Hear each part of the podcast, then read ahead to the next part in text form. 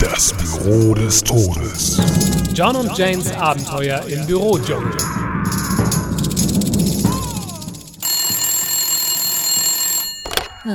Hallo, Janes Schreibtisch hier. John am Apparat. Ah, hallo John. Endlich erwische ich dich. Ich habe es mehrfach an deinem Apparat probiert. Ach, ich drück mich gerade vor der jährlichen Malaria-Impfung. Du weißt ja, ich habe Angst vor Spritzen. Außerdem waren wir zum Piranha-Füttern verabredet. Erinnerst du dich? Ach ja, das tut mir leid, John.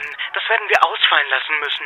Ich muss gerade noch was erledigen. Sag mal, wo bist du denn? Ich bin nur gerade in der Personalabteilung, um eine neue Monatskarte abzuholen. Was? Das ist doch viel zu gefährlich, Jane. Die Personalabteilung führt doch einen erbitterten Krieg gegen den Betriebsrat. Seit den großen Zwangseinstellungen im letzten Sommer. Ach wo, ich habe mir einfach Teilzeitsöldner aus dem dritten Stock gemietet. Das war ganz easy. Aber die Personale haben Truppen auf dem Weg postiert und der Betriebsrat belaut mit seinen Gleichstellungsguerillas das Großraumbüro.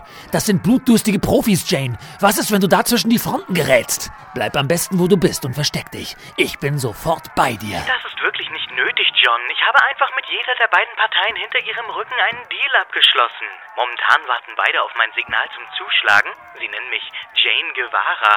Hihi.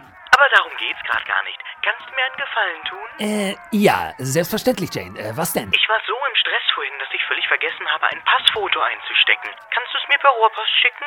Es liegt auf dem Schreibtisch. Ähm, ja, mach ich. Und wo du gerade dabei bist, leg mir noch eine Packung Tippex mit rein. Dann kann ich noch eine Kriegsbemalung improvisieren. Das würde mir eine Menge Arbeit ersparen. Na klar, mach ich doch gerne. ist auf dem Weg. du bist ein Schatz, John. So, entschuldige mich bitte. Ich muss einen Krieg beenden. Wir sehen uns zum Mittag.